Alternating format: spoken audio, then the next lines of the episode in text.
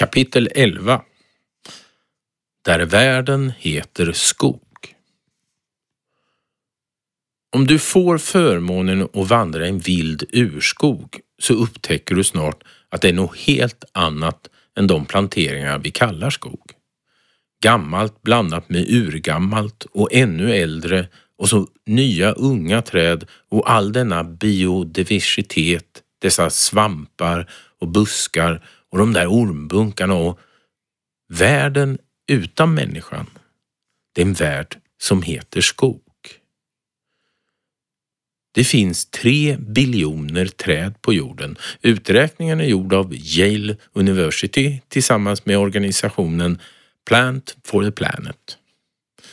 Den är rolig för oss som gillar siffror. Det betyder att varje människa på jorden har 442 träd. Levde vi i en klimatneutral värld skulle vi nog säga att var och en har ansvar för 442 träd. Nu är jordens resurser inte globalt vettigt fördelade, så pratar vi träd har varje svensk i snitt 3100 träd. Fast i själva verket har de flesta inga träd alls, utan hela skogen är i händerna på några tusen personer som äger den. En del äger vi också gemensamt. En av de minst uppmärksammade men kanske bästa bitarna av politiken de senaste åren är att mängden naturreservat har ökat. Alltså platser i landet som inte ska avverkas utan som ska bli vild natur igen. Vår näst största källa till klimathotet är ju avskogningen på jorden. Ungefär 15 procent av alla utsläpp.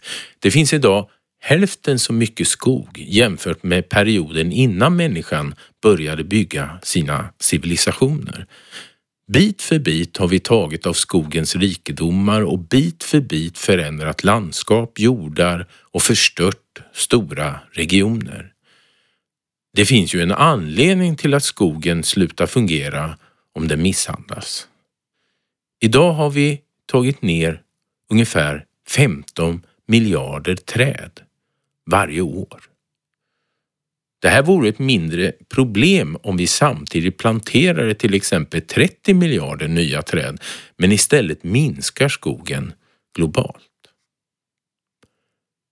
Men i Sverige växer den ju, berättar skogsindustrin i fina annonser. Jo, det stämmer. Men ändå är skogsavverkningen i Sverige en stor klimatbov. Orsaken är att vi skapar kalhyggen som under lång tid släpper ut markens koldioxid. De nya träden behöver lång tid på sig för att få ett fungerande rotsystem med andra planter som vänder den här processen och åter börjar lagra växthusgaser. Nu är det här fullt möjligt att lösa genom att inte kalhygga. Det går att hantera skogen med något som kallas kontinuitetsskogsbruk. Det betyder att man avverkar träd, ett och ett, inne i skogen och inte alla på en gång. Och det här är ingen småskalig sak. Det finns flera stora skogsländer där kalhygge är förbjudet. Sånt här skogsbruk är helt enkelt mer klimatneutralt än det svenska skogsbruket. Kalhyggen är något alla tycker illa om. Redan på 60-talet började protesterna och att det ändå kunde få fortsätta och utvecklas mer och mer är troligen bara förklarad med att vi inte protesterade mot det som vi inte ser. Det bor få människor där kalhyggena ligger. Och de som bor har ju i alla fall fått jobb. Liksom i fallet och bränna sopor och kalla det energiåtervinning har självklart kalhyggen bytt namn och kallas av branschen för föryngringsyta. Men ord ändrar inte utsläppet. Ord förändrar inte att man förstör marken. Skogsavverkning är nu en fråga där du och jag som inte äger skog har svårt att agera genom att ändra vår vardag.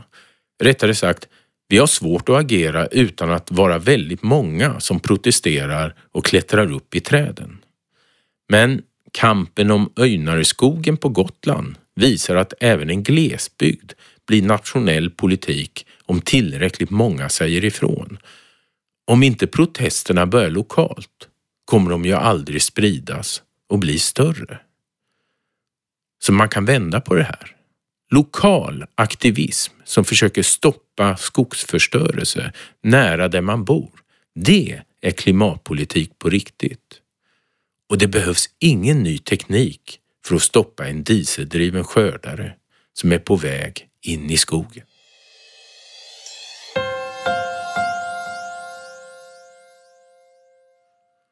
Vad kan du göra? Om du köper brädor så köp certifierat virke. Det finns bra och dåligt val ur klimatsynpunkt där. Om du äger ett träd så är det inte fel att krama det. Kanske inte för trädets skull, men för din egen.